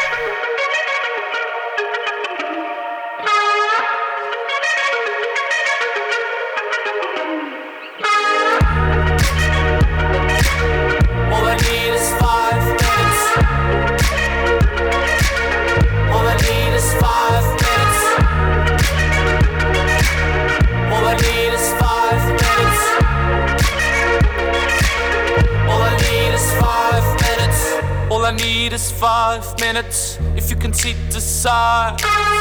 All I need is five minutes. If you read between the lines. One for the eyes and one for the voices. One for the touch, one for the soft grin. And then the kisses. And then the kisses.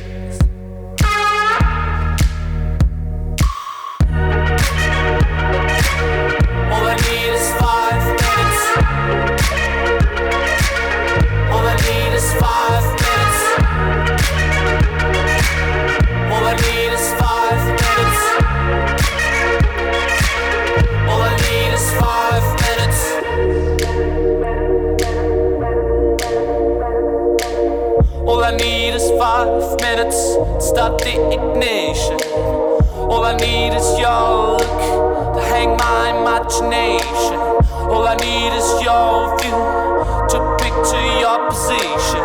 We could get away, ride horses, sail on the bay, drink from the sources. Like a butterfly effect, one bit of a cigarette, mistakes don't need is five minutes, like a drug side effect, like a ride on a rocket, with love don't expect. All I need is five minutes.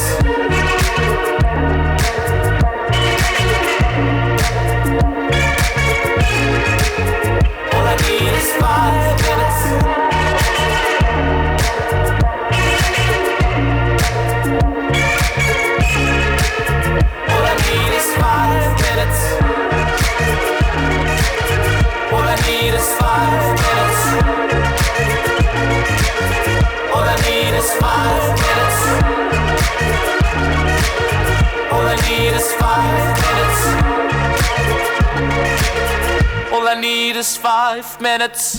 Vous êtes bien sur Radio Campus Montpellier en compagnie de l'équipe de la claque ainsi que du scénariste de bande dessinée Olivier Drobomoel, mieux connu sous le pseudonyme de Dops. Et je vous propose maintenant notre petit moment claque ou pas claque spécial grand méchant. Qu'est-ce que vous en pensez? Ça dépasse tout ce que j'ai pu imaginer. Moi aussi, j'ai posé la même question et tu sais ce qu'on m'a répondu? Demande pas. Qu'est-ce que tu veux Nous prendre la tête, là, pauvre con? Est-ce que vous pensez vraiment ce que vous dites? Ouais, non, sais pas. Ouais, non, c'est con. Alors claque ou pas claque, vous vous rappelez du concept, je vous cite un certain nombre d'œuvres et vous me dites si oui ou non ça a été des claques pour vous. Sauf que petite subtilité, je les amène avec un grand méchant cette fois-ci. Alors, Olivier, est-ce que tu as vu le film Prisoners et est-ce que tu as apprécié la figure du mal interprétée par le personnage de Holly Jones? Ouais. Ouais? Ouais. Non, c'est trop subtil. Ça m'énerve ce genre de film. Pas claque?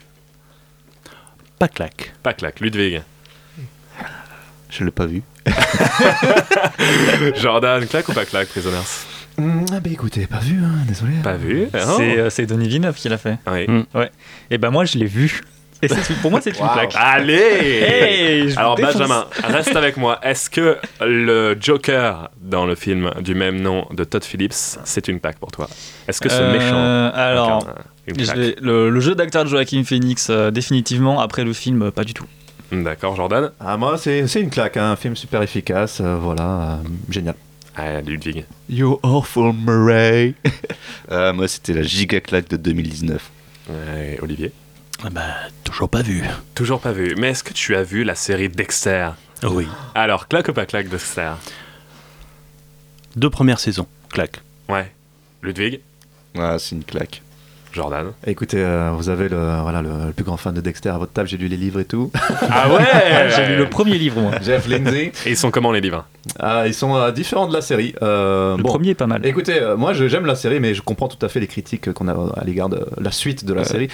Ça restera comme une claque. Juste pour savoir, les livres, ils sont sortis avant la série Avant. ou après? Ah, d'accord. Avant et après. D'accord. Oui, Benjamin mais ça a commencé avant. A Euh, commencé moi, avant. pour moi, euh, saison 1, 2 et 4, c'est une claque. Après, fallait s'arrêter parce que c'est parti malheureusement en sucette. Seven, Benjamin. Kevin Spacey dans le personnage John Doe. Et ben, j'allais faire un sans faute aujourd'hui, mais non, j'ai pas vu. Ah, dommage. Ah, Mets-le sur ta liste. Il y est déjà. Jordan, Seven. Ah, je dirais pas claque parce que je l'ai vu et euh, je- j'ai pas forcément envie de le revoir. mais- Ah. Mais, j'avais passé un bon moment. Ludwig? Ah, c'est une claque. Avec le jeu d'acteur, là, Ouais. ça vous prend en trip. Olivier Ouais, grosse claque parce que euh, film poisseux, euh, c'est du euh, très bon Fincher euh, qui lorgne du côté de, de certains justement euh, cinémas euh, européens. Donc c'est très jaune, très poisseux, très noir, très pluvieux, très glauque, euh, sans happy end, donc claque. Euh, Reste avec moi. Est-ce que tu as vu le film Collatéral? Oui. Est-ce que c'est une claque pour toi Et notamment, est-ce que le personnage de Vincent t'a marqué? Alors, euh, bah, il éclipse les autres, euh, non pas parce que c'est Tom Cruise, mais euh, dans la façon de filmer de Man, qui est très steady, très numérique, et puis l'ambiance presque clipesque. C'est un vrai suivi, hyper chorégraphié. Et ouais. C'est une Ouais, claque. claque. Alors j'ai préféré Hit, hein, faut être logique. Très, très bon Euh, Hit. Voilà. Donc euh, Ah, C'est le chef-d'œuvre de Michael Mann aussi. Hit. Ludwig Euh, du même avis que, euh, qu'Olivier. Et Ouais. moi, je, je m'attendais à ce que tu dises euh, hit, justement. Ah, j'ai hésité. Mais ouais, c'est, euh, une claque quand même.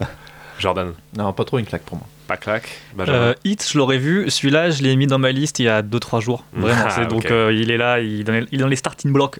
D'accord. Euh, la liste de Schindler, tu l'as vu, Benjamin?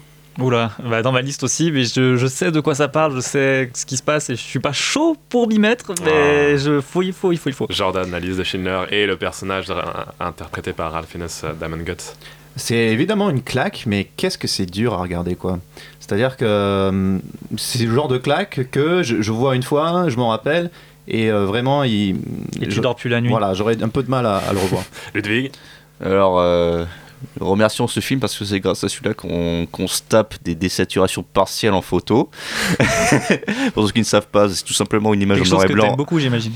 Ah oui, de tout mon cœur. C'est pour ceux qui ne connaissent pas la désaturation, partielle, c'est vous prenez une photo noir et blanc, il y a juste une couleur qui ressort. Et ça, c'est ce qu'on fait quand on débute en photo. Donc, euh, pour en revenir au film, ça fait longtemps que je l'ai, que je l'ai, je l'ai vu, mais c'était pas une claque pour moi. Olivier?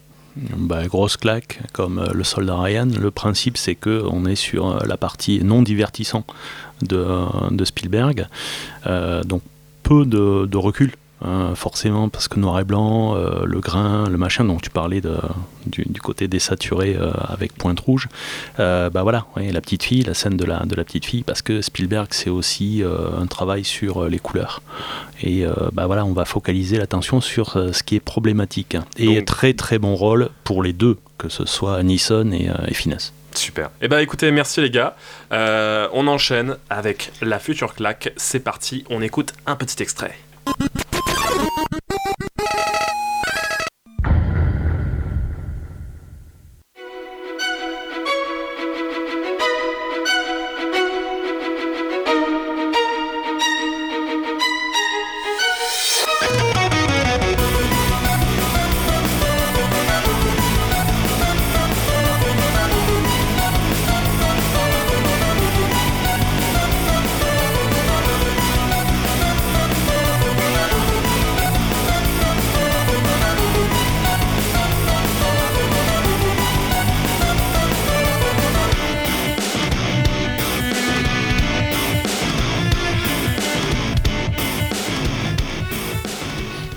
Alors Jordan, qu'est-ce qu'on vient d'écouter? Dis-nous en plus.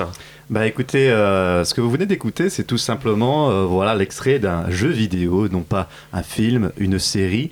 Ça faisait longtemps qu'on n'avait pas parlé de jeux vidéo dans la claque. La dernière fois, c'était avec Benjamin durant la première émission. Donc, euh, c'est un extrait du jeu vidéo Undertale. Qu'est-ce que Undertale? C'est un jeu vidéo indépendant réalisé par un seul homme américain du nom de Toby Fox. C'est un jeu, un jeu de rôle, RPG, inspiration 8 et 16 bits, dans la mouvance euh, rétro-moderne. mais avec un système de jeu assez particulier. En effet, malgré son statut de jeu de rôle, euh, il sera assez facile de continuer l'histoire euh, malgré la rencontre de monstres permanentes. Voilà, ça peut être des monstres. Voilà, c'est tantôt des, des squelettes animés ou des animaux doués de conscience, complètement un petit peu, voilà, euh, malaisants, détraqués, puisqu'ils sont dans, un- dans un- monde qui est sous terre. Alors, euh, je reviens au système de jeu. Alors, pourquoi le système de jeu est si particulier? C'est juste que on peut continuer l'histoire si on décide. Enfin, on peut décider si on, on décide de tuer les monstres ou de les épargner. Et euh, du coup, de là, Mais précisons que quand on épargne les monstres, on ne gagne pas d'expérience en fait, pas d'XP. on ne gagne pas d'expérience, mais le jeu n'est pas euh, basé sur euh, l'expérience. C'est-à-dire que on va pouvoir continuer l'histoire dans tous les cas, et l'expérience, en fait, c'est aussi, euh, voilà, euh, un- ça fait partie du, du scénario, et euh, cette idée de gagner de l'expérience, ça fait partie effectivement de, de tout l'univers euh, d'Undertale. euh, Que tu vas nous expliquer un petit peu plus en détail. Voilà. Alors, qu'est-ce que, qu'est-ce que, pourquoi c'est une claque pour toi ce, ce jeu? Ah, Parle-nous-en un peu. Alors, écoutez, j'ai découvert ce, jeu. euh, J'avais déjà vu des, des images qui traînaient en, ligne, euh, voilà, des, des visuels. euh, et vous savez, des jeux indépendants, durant depuis les cinq dernières années à peu près, on va dire, je sais pas, 2012, 2013, 2014, on en mange, on en mange pas mal. Et effectivement, pour moi, il, a été un petit peu perdu dans toute cette vague de jeux indépendants. Seulement, il y a une grande communauté qui s'est formée autour d'Undertale, une communauté que je pouvais juger à la base vraiment assez toxique, hein, c'est-à-dire que voilà, les gens qui, euh, qui défendent Undertale, c'est vraiment des gens euh, qui, ne prêchent quasiment que par ce jeu, euh, et parfois ils sont vraiment très jeunes, et parfois ils ne connaissent même pas ce qui a inspiré ce jeu, voilà. le- les, les jeux des années euh, 90 euh, sur Super Nintendo, euh, les Earthbound, les Dragon Quest, mais pas seulement, puisqu'en fait le, jeu s'inspire aussi du, euh, du livre dont vous êtes le héros, euh, puisque tous les choix qu'on va euh, réaliser dans, le- jeu vont avoir un impact sur le scénario et sur la manière dont on- ce, ce jeune homme qui est tombé dans le monde d'Undertale va pouvoir en sortir. C'est marrant, ça me rappelle une autre claque dont tu nous avais parlé sur l'émission, n'est-ce pas? Oui, évidemment. euh, alors, euh, effectivement, ça, ça ressemble à beaucoup de choses dont on, a- dont on avait parlé avant. Euh, ça ressemble notamment à Bandersnatch, cet épisode de, de Black Mirror qui est sorti l'année dernière. Toby Fox, te- techniquement, voilà, ce, jeune homme américain qui, qui développe seul dans sa chambre sur le logiciel RPG Maker, c'est le héros de Bandersnatch, hein, tout simplement. Quoi. D'accord. Et alors, euh, tu nous parlais de graphisme un peu rétro. Est-ce qu'on Mhm. doit y voir plus qu'un clin d'œil nostalgique selon toi? Écoutez, euh, dans le monde d'Undertale, en plus du gameplay qui questionne euh, voilà, euh, la figure du mal, est-ce que je dois épargner, est-ce que je dois tuer, est-ce que c'est euh, nous le mal ou non? C'est un monde euh, malicieux car avec son esthétique très simpliste, colorée, enfantin, on peut penser au premier abord que c'est comme les jeux de notre enfance, c'est-à-dire euh, les jeux euh, Super Nintendo, Game Boy, euh, tout ça. Mais en fait, il s'amuse à détruire tous ces stéréotypes. Euh, par exemple, bon, on a bon, l'univers assez noir, euh, bien que coloré, des teintes violettes, rouges, tout ça. Mais euh, le style graphique, le, le 8, le 16 bits, ça, fait ça, ça permet aussi de travailler l'imagination. Et le fait qu'on n'ait pas trop de détails sur les personnages, ça nous permet en quelque sorte de, de, se créer l'idée de l'horreur. Par exemple, quand on voit, je sais pas, un, un robot calculatrice euh, sadiste euh, qui euh, commence à chanter de la comédie musicale, en fait, c'est quand, quand on regarde le personnage, c'est juste une bouillie de pixels, quoi. Mais le, le 8-16 bits fait qu'on s'imagine la chose. Le cerveau fait le reste. Voilà, le cerveau fait le reste et on s'imagine la, la chose encore pire que finalement, peut-être que si on l'avait eu en, en 3D, quoi. D'accord. On, on parle des méchants, mais ils sont bien plus profonds qu'il n'y paraît en fait dans le, dans le jeu, surtout à travers le gameplay.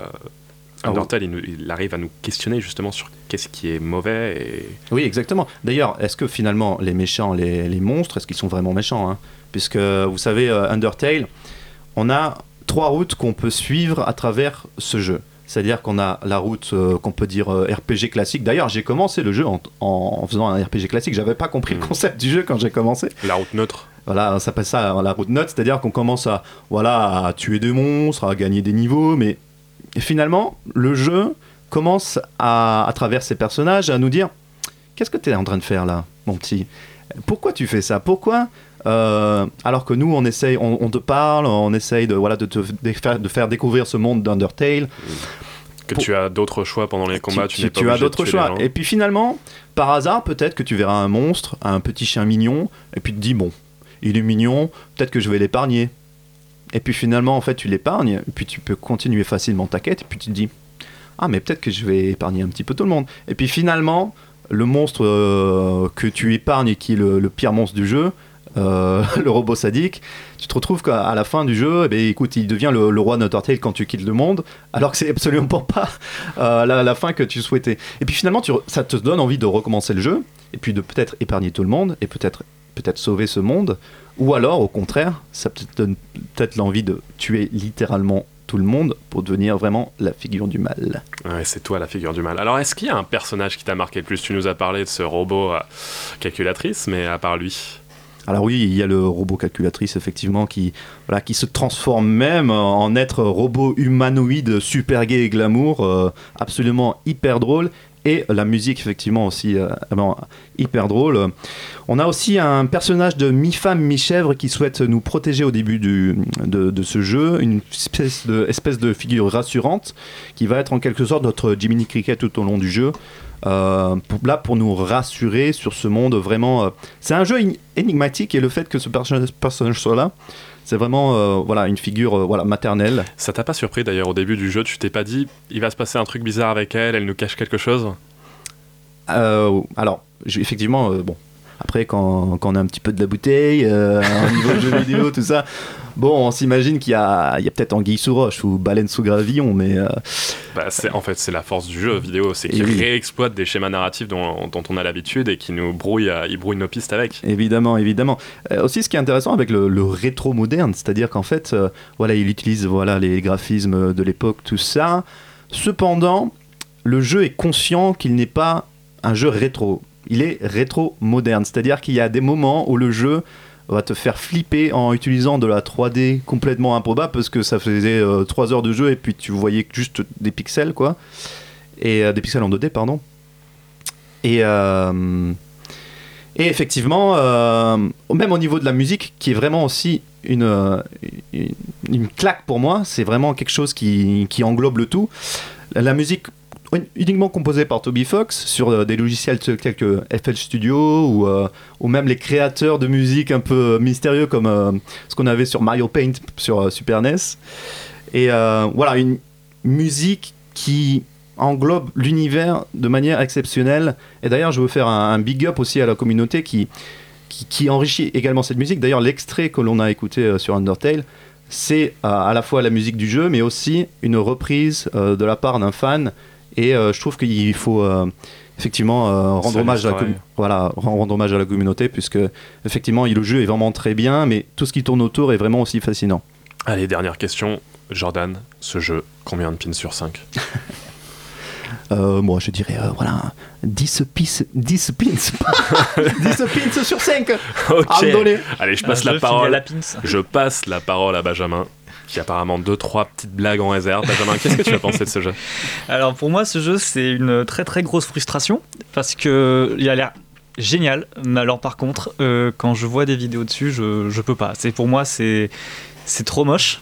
Alors je suis pas, je suis pas du genre à rester euh, axé sur, sur l'aspect graphique, ouais, mais graphique. Mais là, je sais pas, ça me, je j'arrive pas à, à m'y faire. Mais par contre, je trouve que ce jeu, justement, comme tu dis, il est, pas pareil. C'est déjà, il joue beaucoup sur euh, notre, euh, nos connaissances des jeux vidéo. Le, le fait de devoir tuer des gens. De toute façon, dans les jeux, quand il y a des méchants, forcément, on les bute, on fait que ça. Et donc là, non, on nous dit non, euh, t'es pas obligé de le faire, mais mais le jeu aussi t'incite un peu parce qu'avec les donc les, les levels, le LV, le euh, le exp, donc le, le LV c'est censé être le niveau, le exp c'est l'expérience, sauf que là dans ce jeu-là, le LV c'est le level de violence et le exp c'est les euh, les points d'exécution.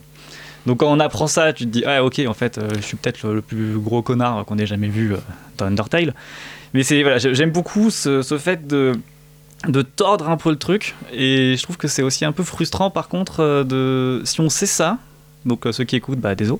Mais euh, si on sait ça, je pense que le jeu a- perd, euh, perd une partie de, de son intérêt. Parce que quand, quand on en discutait avec Jordan, donc quand il en a parlé, écoute, moi j'ai un petit argument un petit peu qui va te contredire, c'est-à-dire que c'est ce qu'on t'apprend au début, mais euh, peut-être qu'à la fin, on va peut-être, euh, selon la route, te dire autre chose. hein. Par Oui, oui, non, mais non, mais- le Non, non, mais ce level que je- d'exécution, c'est peut-être euh, le level, le level de love, peut-être. Hein. Just, just saying. oui, mais c'est moi je parle de- Ah, Benjamin, allez, re- reprends ton argumentation. C'est juste euh, dans le sens où en fait euh, le, le fait que le jeu se joue de toi, quand tu sais qu'il va se jouer de toi, à part euh, le, le système de combat qui est un peu plus différent de, de ce qu'on voit d'habitude, tu, tu perds potentiellement, en tout cas pour moi, un 50% du jeu facile. Et juste pour finir, le, la- les musiques, par contre, pour le peu que j'ai écouté, surtout Megalovania, je, là je me suis j'ai fait euh, depuis la semaine dernière toutes les versions possibles que je peux trouver sur YouTube, tellement euh, elle est géniale cette musique. Hum, Ludovic, est-ce que tu partages cet avis sur le jeu? Euh, ouais, franchement, c'est un jeu assez surprenant pour quelqu'un qui a fait travailler tout ça tout seul chez lui. Euh, mais c'est aussi euh, sur les personnages. Je sais que euh, j'ai connu ce jeu-là à travers justement la communauté, qui peut être euh, aux extrêmes. C'est soit c'est vraiment des gens qui te poussent à tout découvrir la- le jeu, soit ça donne pas du tout envie parce que tellement ils sont toxiques. Mais il y avait deux personnages du jeu qui m'ont marqué, c'était euh, les deux squelettes. Il y a Sang et Papyrus. et leur particularité, c'est que bah leur dialogue, ça s'écrit justement avec la- leur nom en fait. Donc un sans, c'est il s'écrit en comics en MS, et l'autre Papyrus c'est en écriture Papyrus. Et en fait, les Sans, deux polices d'écriture les plus dégueulasses qu'on peut trouver. Ouais, voilà. Et euh, Sans, c'est celui qui fait plein de jeux de mots débiles. Et, euh, et certains, je trouvais, ah, ok, mais c'est vachement bien trouvé. et euh, le plus de ça, c'est que ce jeu-là, il me rappelle un autre qui était ma, ma grosse claque aussi. C'était, qui est sorti la même année, c'était euh, Metal Gear Solid 5 The Phantom Pain. Où là, c'est pareil. Il y a toujours cette notion de choix c'est euh, si tu, tu tues les soldats ou si au contraire tu les endormis pour les, pour les recruter. Sachant que le jeu, le thème, c'est euh, la vengeance. Euh, la manière dont on se comporte avec l'ennemi, c'est ça influence sur la narration et sur la construction autour du personnage. C'est que par exemple, on peut écouter les conversations. Genre les soldats qui dit ah ouais. Euh, tu sais qu'il y a un mec là qui a pas d'entretenir nos, nos potes, euh, puis euh, les recrute, puis l'autre répond bah ouais, moi je préfère quand même ça que de devoir euh, que de devoir être en chaise roulante ou six pieds sous terre. Ou genre par exemple s'il devient beaucoup plus violent, c'est que là l'ennemi va davantage se protéger, dire ouais t'as entendu, il paraît que c'est c'est c'est un vrai comment dire un vrai tueur, il est impitoyable, donc celui-là si on, si on le voit arriver, va falloir envoyer employer les gros moyens. Donc encore un jeu dans la veine de, ces livres dont vous êtes le héros dont nous parlait Jordan. hein. Ouais, voilà, ça s'occupe, enfin dans le jeu, petite encore parenthèse entre parenthèses, c'est qu'on affronte un ennemi qui, euh, qui n'a pas de réelles histoires, et justement, c'est qui permet de créer euh, dans, euh, dans, notre, dans notre imaginaire tout le reste. Parce que c'est un, un ennemi qui a agi dans l'ombre du, du héros, il a été seulement introduit dans, ce, dans cet opus-là. Très bien. Olivier, rapidement sur le jeu. Alors, euh, bah, la différence avec un livre dont vous êtes le héros à la Steve Jackson traditionnel, c'est que euh, logiquement, bon, tu as une arborescence et puis t'es pas transformé en tant que joueur, l'expérience n'est pas, n'est pas changée. Donc là, ça prend un peu le, le contre-pied. Par rapport à Benjamin, moi, j'ai, j'ai pas eu de soucis. Euh, par rapport à, au pixel parce que bon euh, j'ai joué sur du, euh, du NES et autres saloperies puis même à l'époque je jouais sur des, des jeux textuels comme Hand of Shadow donc bon là sur, sur, sur ce, ce principe j'ai pas de, de difficulté. Moi la difficulté c'est que le JRPG, euh, bon, j'y ai joué pas mal, donc maintenant euh, j'ai mis, j'ai mis ça de côté. Mais je l'avais eu passé, donc euh, justement ce côté indé, et qui travaillait sur euh, ce qui est sous terre, euh, les contre-valeurs, un petit peu le côté enfer dedans, où tu découvres tes guidés. Euh, et puis, euh, tu, tu, voilà, il y a des faux semblants. hein. on parlait euh, de tout à l'heure euh, de, des robots euh, problématiques. hein. Bah, c'est comme Portal, Borderlands, etc. Euh, dès que tu as, on dire, un indice aussi. Porteur, bah, tu fais, un- tu fais un, un- un- poil gaffe. Mais euh, j'ai adoré la musique, Ouais. clairement. Quoi. Ok. Ouais, ouais. Eh ben écoutez, on conclura là-dessus sur cette œuvre. Undertale, on vous invite tous à y jouer. Et maintenant, on passe à la dernière claque de l'émission. Petit extrait, on écoute. Twelve men have just discovered something. For 100,000 years, it was buried in the snow and ice. Now it has found a place to live. Inside. Where no one can see it, or hear it, or feel it. I know I'm human. Some of you are still human. This thing doesn't want to show itself. It wants to hide inside an imitation. It'll fight if it has to, but it's vulnerable out in the open. If it takes us over, then it has no more enemies. Nobody left to kill it. And then it's one.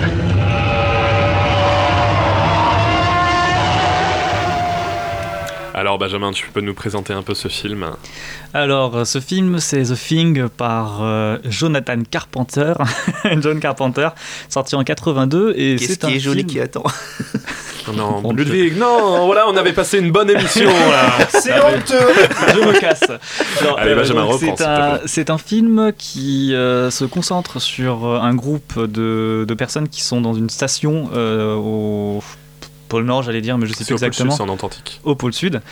Et euh, qui font face à, une, à un monstre, à un alien qui va se transformer, euh, qui peut se transformer en eux et les assimiler. Et en fait, bah, l'alien va essayer de les tuer pendant qu'eux vont essayer de survivre et de comprendre ce qui se passe et euh, de, de l'exterminer parce que si l'alien gagne, ben, l'humanité derrière va pas faire long feu très très longtemps. Donc quel genre de film? C'est un survival? Euh, oui, voilà, un peu. On peut dire aussi un huis clos parce que tout se passe dans la station. Hmm. C'est une ambiance assez poisseuse. Et moi, j'aime bien ce genre de film euh, quand justement tu, tu le regardes et t'es t'es pas bien. Tu vois, t'as envie Ouais. de te gratter, de prendre T'es englobé après, par, par ce que tu vois. Je vois ce que tu veux dire. Comment tu l'as découvert ce film?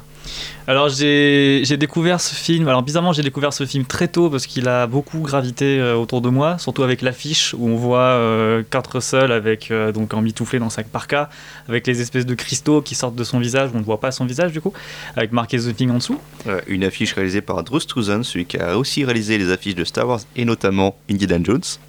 En très Voilà, très peu de temps. En très peu de temps. Tout est lié, c'est est pas lié. possible. Voilà, et donc euh, j'ai- cette affiche m'intriguait beaucoup, mais par contre le film, j'arrivais pas à mettre la main dessus, j'avais pas spécialement le temps de le voir. Et un jour je me suis dit, bah, bah vas-y quoi, regarde-le. Donc je l'ai vu je- il y a 5 ans maximum. Et euh, bah, instantanée Ah ouais, direct. C'est- Je savais de quoi ça allait, ce qu'a- ce que je- de quoi ça allait parler, mais j'étais pas au courant plus que ça, parce que si j'avais pas envie de me faire spoiler. Et ouais, c'était c'était juste fantastique pour moi. L'extraterrestre, euh, cette menace venue d'ailleurs, ça reste une des figures du mal les plus représentées dans les films d'épouvante. Euh, Selon toi, c'est dû à quoi en fait, euh, cette archi-présence des extraterrestres? Bah, moi je dirais plus l'inconnu, on sait pas, on sait pas ce qu'il y a au-dessus de nous.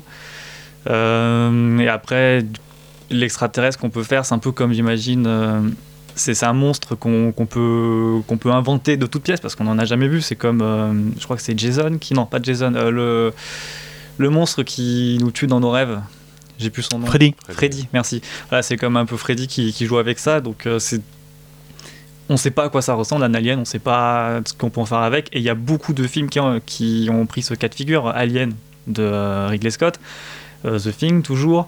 Euh, là, j'en ai pas d'autres, j'ai E.T., mais c'est pas très très effrayant. Mais voilà, on peut faire ce qu'on veut avec les choses qu'on connaît pas. Et donc, notamment en film d'horreur, euh, si on a un minimum d'imagination, je pense qu'on peut faire quelque chose de vraiment qualitatif. Bon, et quand on est confronté à un, à un monstre comme ça, le feu, ça reste euh, la meilleure arme pour euh, désinguer du, du ah oui, bah c'est la technique de la terre brûlée. hein. C'est euh, Michel Sardou qui chantait là-dessus, d'ailleurs. Super référence. C'est euh, ouais voilà c'est de toute façon généralement le feu c'est ce qu'on utilise pour tuer tout le monde. Moi d'ailleurs quand j'ai vu le film quand au début on le voit avec le, le chien qui arrive, moi je me suis dit directement instanté je serais mort quoi. J'aime tellement les chiens je le vois je vois je lui fais des papouilles et c'est bon quoi je suis la chose et euh, on super bien ce chien d'ailleurs, ils l'ont Ah ouais, super bien dressé, c'est c'est magnifique. quoi. Au début je pensais que c'était un loup mais en fait non? C'est un clébard. Euh, il est croisé avec un loup, euh, j'ai lu. Ah Ouais, c'est ce ça. qui lui donne ces formes si magnifiques. Alors, euh, en dehors de le The Thing, la chose, le danger, euh, il vient aussi de la paranoïa qui, qui s'empare de toute l'équipe, de ce groupe de chercheurs. Euh, c'est un des principaux ressorts du sous-genre euh, dont Jordan nous a parlé la, la précédente émission. Body euh, Snatcher. Body Snatcher. Euh, tu peux nous en parler un petit peu de cette paranoïa qui, qui va un petit peu déchirer l'équipe? Ben, en fait, c'est, moi je trouve aussi que c'est inhérent un peu au huis clos parce que comme euh, tout est confiné et qu'ils ont pas, ils peuvent pas contacter le monde extérieur et qu'ils doivent s'en sortir entre eux, bah forcément, il y a les doutes qui commencent à s'installer quand ils comprennent assez vite que euh, tout le monde peut être la chose. Surtout plusieurs personnes peuvent être la chose. C'est pas juste elle prend possession de quel, c'est pas elle tue quelqu'un, elle prend possession. C'est elle peut le contaminer par euh, par de l'ADN ou suffit que tu touches la bestiole et que tu et que tu te lèches les doigts comme le docteur qui qui examine qui examine le premier cadavre tout de suite t'es contaminé. Et donc euh, du coup bah, cette paranoïa elle grandit et j'aime bien parce que ça force, euh, ça accélère déjà l'histoire assez vite et euh, ça bah, ils sont tous confrontés en fait à leur pas à leur peur mais c'est en fait ils sont ils ont beau être une dizaine ils sont tout seuls parce qu'ils savent pas à qui ils peuvent faire confiance et il y a l'instinct de survie qui ressort par dessus tout et ce qui peut amener à faire des choix potentiellement regrettables hein. on a pu ce voir qui augmente film. les tensions, effectivement. voilà aussi ouais. Ok. Euh, bon, le, le film, c'est véritablement un film culte qui a marqué euh, l'histoire du cinéma et la représentation du mal. En fait, Euh, est-ce que tu as retrouvé d'autres euh, d'autres films qui se sont inspirés de, de The Thing derrière? Il y a, y a des choses, quand, une fois que tu as vu le film, tu t'es dit, tiens, Hum, ça, ça a été repris. Alors euh, là, de mémoire, euh, j'en avais quelques-uns avant de venir, et là ils sont tous partis. Ils sont restés derrière la porte du studio. Bon, avec le chien. Avec, Avec le chien. Très bien. Mais Euh, euh, derrière, oui, par exemple, je pense à peut-être Alien qui, qui joue un peu sur ça, un huis clos, euh, un monstre qui est là pour nous tuer tous, et, euh, et les tensions aussi qui montent. Mais là, de mémoire, euh, malheureusement, euh, j'ai pas d'autre chose. hum, Est-ce que tu as un petit avis sur la fin ouverte du film, d'après toi? Qu'est-ce qui se Alors, passe? euh, bon, alors du coup, ça va spoiler. Donc, si vous l'avez pas vu, bah restez, parce que c'est une très bonne émission quand même. hein, Bouchez-vous les oreilles juste Et, deux euh, minutes, hein, donc, moi, déjà, alors à la fin, pour resituer, il y a McGrady et euh, Child.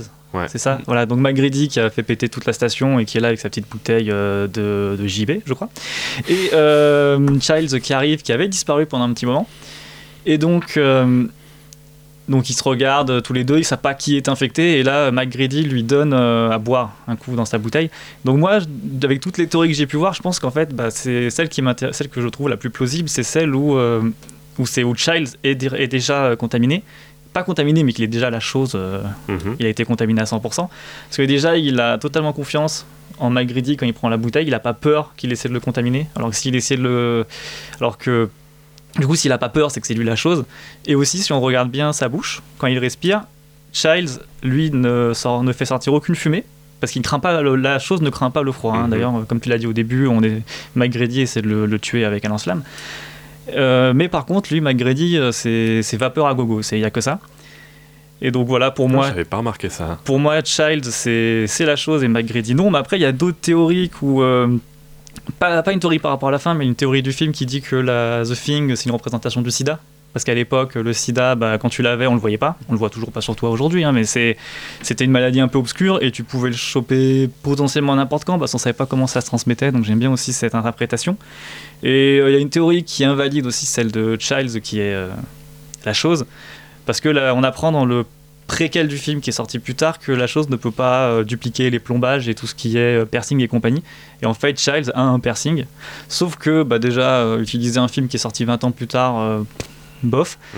Et euh, surtout, ben, en fait, comme la chose, on l'a dit, elle peut contaminer en te tuant et en te dupliquant, mais elle peut aussi te contaminer en te donnant un petit bout d'ADN comme ça en scred. Donc en soi, il peut très bien être la chose. Donc moi, je, je suis très satisfait de cette théorie, puis comme elle est inhérente au film. Donc beaucoup de réflexions euh, sur la fin du film. On vous laisse euh, mettre de votre propre décision sur euh, ce qui s'est passé. Allez, euh, Olivier, sur le film rapidement. Qu'est-ce que qu'est-ce que tu en as pensé? Très bon film. Alors c'est pas c'est pas mon préféré de Carpenter parce que j'ai toujours des faiblesses au niveau de Christine, au niveau Ah, Christine voilà, au niveau d'autres trucs. Euh, très bonne adaptation, euh, modernisation, transposition euh, de James, donc euh, la chose d'un d'un autre monde. Euh, bah, très bonne musique euh, de Morricone qui duplique euh, le minimalisme de Carpenter. Euh, très bon rôle et deuxième rôle. Euh, bah, les effets spéciaux, euh, bah, Rob Bottin, donc juste après on a Legend, etc. Euh, très très belle ambiance, un huis clos, euh, un monstre atypique. On va parler ben, euh, de, de- la peur de l'autre. donc c'est la, ben, la peur de l'inconnu, la peur de l'autre, l'isolement. Donc rien qu'avec ça, on a les trois mamelles du, euh, du film d'horreur ou du, euh, du huis clos euh, traditionnel. Je rajouterai Eden, qui est un très très bon film de- de- d'invasion, comme les Body Snatchers, comme Invasion des profanateurs, etc. La chose de notre monde, hein, là, euh, initialement, Christian, Christian Nyby, qui est la première adaptation en noir et blanc, où euh, la créature n'est qu'une créature euh, légumesque, florale, ou je sais pas, alors que là, on est vraiment sur l'horreur corporelle. Oui. transformation, assimilation, interespèce. Euh, donc c'est vrai que le, le- le- le côté euh, sida est venu après en termes de- de- d'interprétation, mais là on est déjà sur de l'interespèce. Euh, Les films de vampires de l'époque euh, lorgnent plus sur euh, cette, euh, Ah bah oui, pour le coup, voilà, ouais. sur le, le côté euh, voilà, euh, hémoglobine, transmission sanguine, etc.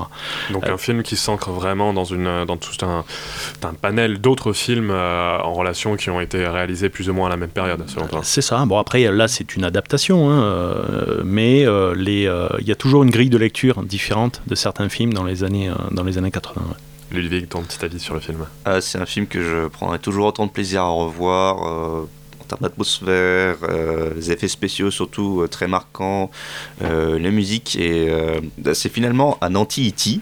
Parce que là où E.T., l'extra- l'extraterrestre, il débarque sur Terre, il est, sympa. Là, c'est plutôt le contraire. Et euh, pour en revenir à, ce que Benjamin disait, lorsque, est-ce que ça a influencé euh, d'autres films? Bah, Les Huit Salopards de Quentin Tarantino, où c'est pareil, un huis clos, et il y a, un traître parmi eux, mais aussi c'est parce que sur ce film-là, Tarantino a réutilisé des, fil- euh, des musiques non utilisées de The Thing d'Ennio Morricone sur les huit salopards. D'accord, super anecdote ça. Bah, merci Ouais. Ludwig. Voilà. Jordan, euh, je te vois ranger tes pins, qu'est-ce qui se passe? Euh, Dis-nous tout. Non, quand même, euh, on va lui donner la moyenne. Hein. Euh, non, honnêtement. 3 pins sur 5 2,5. Ah Trois et demi, tu, trois et demi. casserais, tu casserais un pin en deux pour ce film. C'est ça. Écoutez, Pense à Gainsbourg qui ne l'est pas. Honnêtement, euh, j'ai aimé, j'ai aimé, il n'y a aucun souci, sauf que euh, je peux pas m'empêcher à le comparer à d'autres films du même genre, notamment Alien, que je trouve euh, vraiment, moi je le mets euh, sur un piédestal, Alien quoi. Eh, mais ça aurait été trop facile si j'avais pris Alien. Oui, c'est vrai, tu as euh, raison. Euh, The Thing est un peu moins connu, et puis bon, euh, peut-être euh, un petit peu moins évident à appréhender, en tout cas pour ma part, puisque par exemple, euh, tout ce qui est euh, niveau euh, transformation, euh, interespèce, euh, visuellement, j'ai trouvé ça vraiment hyper loufoque. Et euh, alors, je sais pas si c'est ça a mal vieilli ou non, ou déjà à l'époque, on a l'impression que c'était vraiment euh, uncanny, genre vraiment euh, ouais, loufoque. hmm, ça fait un peu rigoler quoi. Ça m'a fait un peu rigoler quoi. À part ça euh, bah, je voudrais rappeler que il y a, dans un film il n'y a pas qu'une seulement une interprétation. On en a parlé effectivement on a l'allégorie du sida tout ça mais chacun voit midi à sa porte parce que à chaque fois que j'ai l'impression qu'on parle d'un film de body snatchers, on a l'idée euh, que le sida est peut-être euh, derrière tout ça. mais, euh, mais non, euh, honnêtement, euh, il y, a- il y a beaucoup d'interprétations. Euh, Il y a un Après, film. c'est la magie de l'analyse filmique, c'est qu'on Oui. peut tout, tout porter à, Oui, oui, c'est- vrai, c'est vrai. Et récemment, il y avait un film qui s'appelait, qui est sorti en 2015-2014, qui s'appelait It Follows, et euh, de David Robert Mitchell, qui euh, travaillait un petit peu aussi sur, sur les mêmes thèmes, quoi. Mais finalement, bon, j'avais pas envie d'en parler, mais on a, on a quand même le, voilà, le, le coronavirus euh, Jordan. qui tape à notre porte. Euh, finalement, est-ce que ce serait peut-être pas de ce ressort-là? Je ne sais pas. Le virus euh, craint l'alcool, donc buvez de la Corona. Ah, Merci, c'est sur ces paroles de Ludwig que je vais vous proposer de passer à la claque du mois. Et petit jingle, c'est parti. Écoute, c'est incroyable. Insensé, vraiment, assieds-toi. Tu vas voir, écoute. Non mais sans déconner, regardez bien. Qu'est-ce que vous en pensez? Ça me fait penser à des petits chiens C'est parfait, bah vous au moins vous manquez pas d'imagination. Oh, c'est génial C'est de toute beauté Splendide Absolument merveilleux Ah, c'est surprenant. Ah oui Ok, elle est bonne. C'était formidable, Billy. Vous êtes chacun venu avec une claque euh, ce mois-ci que vous voulez nous faire découvrir. Benjamin, on t'écoute pour ta claque du mois. Alors ma claque du mois, c'est la série The Good Place qui s'est terminée, euh, euh, fin janvier. Donc euh, c'est le résumé vite fait. Eleanor Shellstrop qui se retrouve au paradis, mais en fait elle mérite pas sa place, donc elle va essayer de faire en sorte de la mériter et surtout de pas se faire gauler. C'est une série très drôle faite par Michael Schur qui est un des co-créateurs de Brooklyn Nine-Nine. Regardez au moins la première saison parce que c'est faut voir c'est c'est un tout. Si vous voyez la première saison que vous aimez pas, vous aimerez pas la suite. Par contre, si vous arrêtez aux 3 4 premiers épisodes, ça sera très décevant, j'imagine pour vous et pour tout le monde. Donc regardez la série, elle est extraordinaire. Je valide à 100%. Jordan, Écoutez-moi, je vais vous parler d'une comédie musicale. Une comédie musicale de Broadway qui a révolutionné l'Amérique, qui s'appelle Hamilton, écrit et composé par Lin-Manuel Miranda. Donc euh, Hamilton, c'est quoi? C'est une biographie d'Alexander Hamilton. Voilà, cet euh, immigré orphelin des Caraïbes père fondateur des États-Unis. On y suit son enfance, son engagement dans l'indépendance des États-Unis face aux Anglais et sa participation à la rédaction de la Constitution américaine. et sa nomination au ministère euh, du Trésor public. Bon, c'est un- une comédie musicale très axée euh, politique et c'est pour ça aussi que euh, effectivement au, au niveau du gouvernement américain, Barack Obama à l'époque avait conseillé aux enfants de, de regarder, enfin de d'aller voir cette comédie musicale de Broadway. Et effectivement, la musique est vraiment très intéressante puisqu'elle est euh, classique de Broadway, mais mélange beaucoup de hip-hop aussi. On a des musiques telles que You'll Be Back, My Shot, Satisfied, Yorktown, qui sont vraiment euh, un mélange, un micmac de genres. Et si vous êtes fan de comédie musicale ou si vous ne l'êtes pas, il y a peut-être moyen que vous vous y intéressiez euh, d'une manière ou d'une autre. Merci Jordan. Ludwig, ta petite claque. Alors ma claque, ce serait The Lighthouse de Robert Eggers qui est sorti il y a quelques mois. Donc l'histoire c'est euh, Robert Pattinson, donc je me souviens plus du nom de ce personnage, c'est Robert Pattinson qui va euh, se former auprès d'un gardien de phare vétéran justement pour pouvoir le remplacer. Le gardien de phare vétéran c'est incarné par William Defoe et il se trouve que au fur et à mesure qu'ils passent du temps ensemble sur ce phare, euh, bah, une tension qui va s'installer et puis surtout de la paranoïa. Donc pour revenir à The Thing ou par ici en huis clos, c'est d'autant plus accentué parce que d'autant plus- euh, ce que j'aime beaucoup sur ce film, c'est que ça prend un contre-pied de toute l'esthétique qu'il y a en ce moment. Donc euh, coloré, une image ultra léchée. Là, c'est au contraire, c'est format carré, en noir et blanc, très contrasté. Et je trouve ça vraiment incroyable. C'est un film qui vous laisse. euh, oh Pantois. Pantois. Et voilà. Mais euh, au moins, regardez-le parce que. il y a le personnage de William Dafoe. Il fait un monologue où en fait il est en train de d'engueuler Robert Pattinson, mais d'un lyrisme. Tout ça parce qu'il n'a pas aimé son homard. Merci Ludwig. Allez Olivier, ta claque du mois. Alors je plus sois pour euh, Lighthouse qui est vraiment très très bon. Euh, The Good Place aussi, euh, vraiment l'ensemble des saisons. C'est le rythme est incroyable, l'écriture est géniale et les acteurs sont formidables. Pour moi, bah, c'était claque viscérale, une immersion absolue. euh, 1917, euh, Sam Mendes. Ça aurait pu être ma claque. Mais euh, moi, personnellement, je vais vous recommander un livre, un, un ouvrage qui m'avait été offert par un ami à moi, qui a traîné pendant longtemps sur ma table de chevet sans que je l'ouvre. Euh, c'est le chemin. non, c'est le chemin le moins fréquenté, écrit par le, le psychiatre américain euh, Scott Peck. Et en fait, le chemin le moins fréquenté, c'est un livre qui vous propose, à travers les nombreuses expériences de, de ce psychiatre, euh, bah, de réfléchir un peu plus sur euh, le, la psyché humaine, sur euh, des notions comme l'amour ou le développement de soi. C'est super intéressant. J'ai eu un petit peu plus de mal avec euh, la dernière partie qui est un poil plus spirituelle, mais qui n'en reste pas moins intéressante. Donc voilà. C'est la fin de notre émission. Merci à tous d'avoir été Merci, présents on autour de cette table. Thank Parce qu'on you. se kiffe. On remercie bien évidemment Radio Campus et on vous donne rendez-vous le mois prochain pour la- notre nouvelle émission. On se quitte en musique avec un morceau tiré du jeu vidéo Final Fantasy X-2. C'est un morceau qui s'intitule Eternity Memory of Lightwave. C'est composé par Noriko Matsueda et Takahito Eguchi. On écoute.